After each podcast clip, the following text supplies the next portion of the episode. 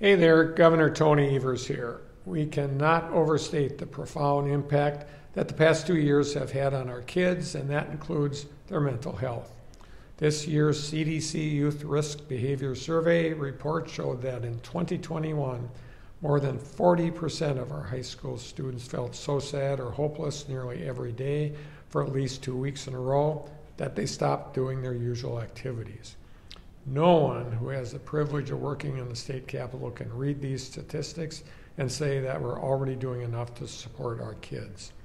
Our kids can only achieve to their full and best potential when they can bring their full and best selves to the classroom. That's why I declared 2023 the year of mental health, and my budget includes $270 million to make our Get Kids Ahead initiative a permanent state program to ensure our kids have the school based mental health resources they need to be successful both in and out of the classroom. We're also making critical investments to increase the number of mental health professionals across our state, develop robust prevention strategies to reduce suicide and self harm, and continue supporting our three youth crisis stabilization facilities. The state of mental health in Wisconsin is a quiet, burgeoning crisis, and we cannot look back and wonder whether we should have done more and sooner.